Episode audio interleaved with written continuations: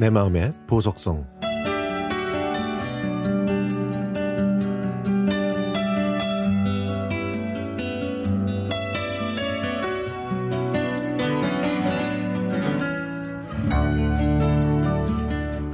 오전 9시 제 손이 자연스럽게 탁자 위에 있는 라디오 전원을 켭니다.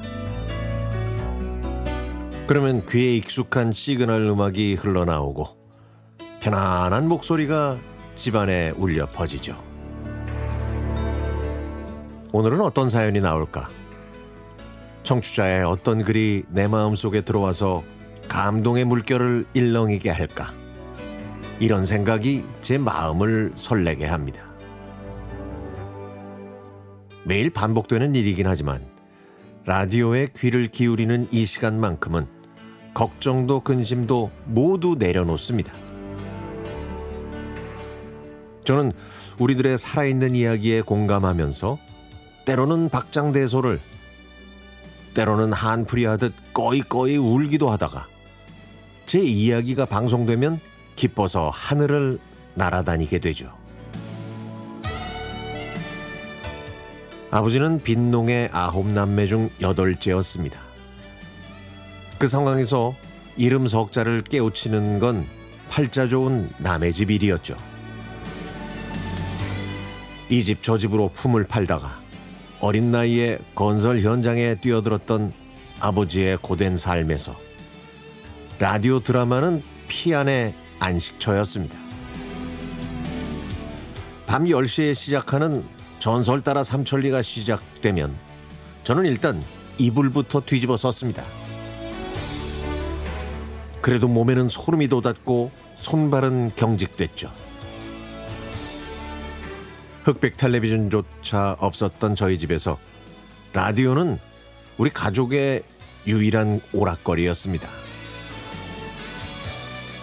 라디오에서 흘러나오는 구슬픈 노래는 지난한 삶의 고비마다 흘려야 했던 아버지의 눈물이었고 가슴으로 부르는 곡조였습니다.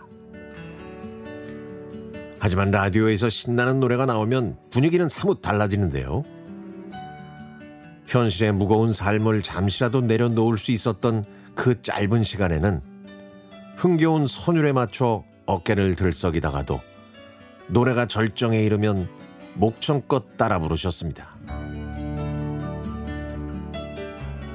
살아온 날보다 살아갈 날이 많지 않으신 아버지께서는 기력이 쇠잔해서 지금은 언니 가족들과 노후를 보내고 계십니다. 제 나이 58, 라디오는 아직도 저에게 소중한 존재입니다. 아버지처럼 목숨을 담보로 일하는 건설 노동자인 남편과 25년 이상을 살아오면서 그 누구에게도 털어놓지 못했던 가슴 아픈 이야기라도 저는 라디오에 마음 편히 편지를 쓰고 푸념을 늘어놓죠. 그러면 라디오 DJ와 청취자분들이 저에게 말을 걸어줍니다. 이제 괜찮을 거니까 용기 잃지 말고 당당하게 살라고요.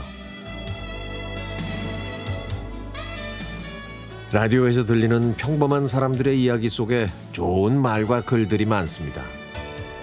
그 명언들이 제 몸에 새로운 피를 돌게 하죠. 그래서 라디오는 세상의 모든 지혜를 배울 수 있는 동글동글한 인생의 학교 같습니다.